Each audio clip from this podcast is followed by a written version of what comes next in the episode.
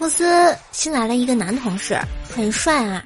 有一次偶然间，薯条发现他喊老板娘妈妈，于是薯条下定决心一定要追到他。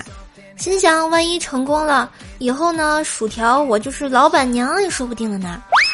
三天之后，薯条就以骚扰老板娘女婿的名义被开除了。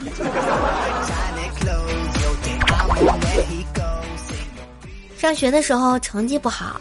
和一个整天看小说的学渣啊坐在最后一排，今天呢，他穿了个裙子，实在忍不住，我就把手放在他大腿上摸了摸，结果他淡定的问我读过《水浒传》第七章第六节吗？哎，真是的，你知道是什么吗？原来是花和尚倒拔垂杨柳，豹子头误入白虎堂，懂了吗？我发现啊，现在段子越来越难懂了。为了这个，我还看了一遍《水浒传》啊。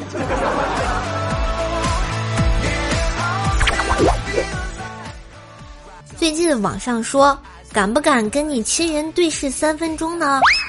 我心血来潮啊，晚上吃完饭也不走，就那么直勾勾的看着我媳妇儿，一句话也不说，她也不擦桌子了，往凳子上一坐，低着头说：“老老公，我错了。”我不该晚上趁你睡着把脚丫子塞在你嘴里。我靠，没爱了。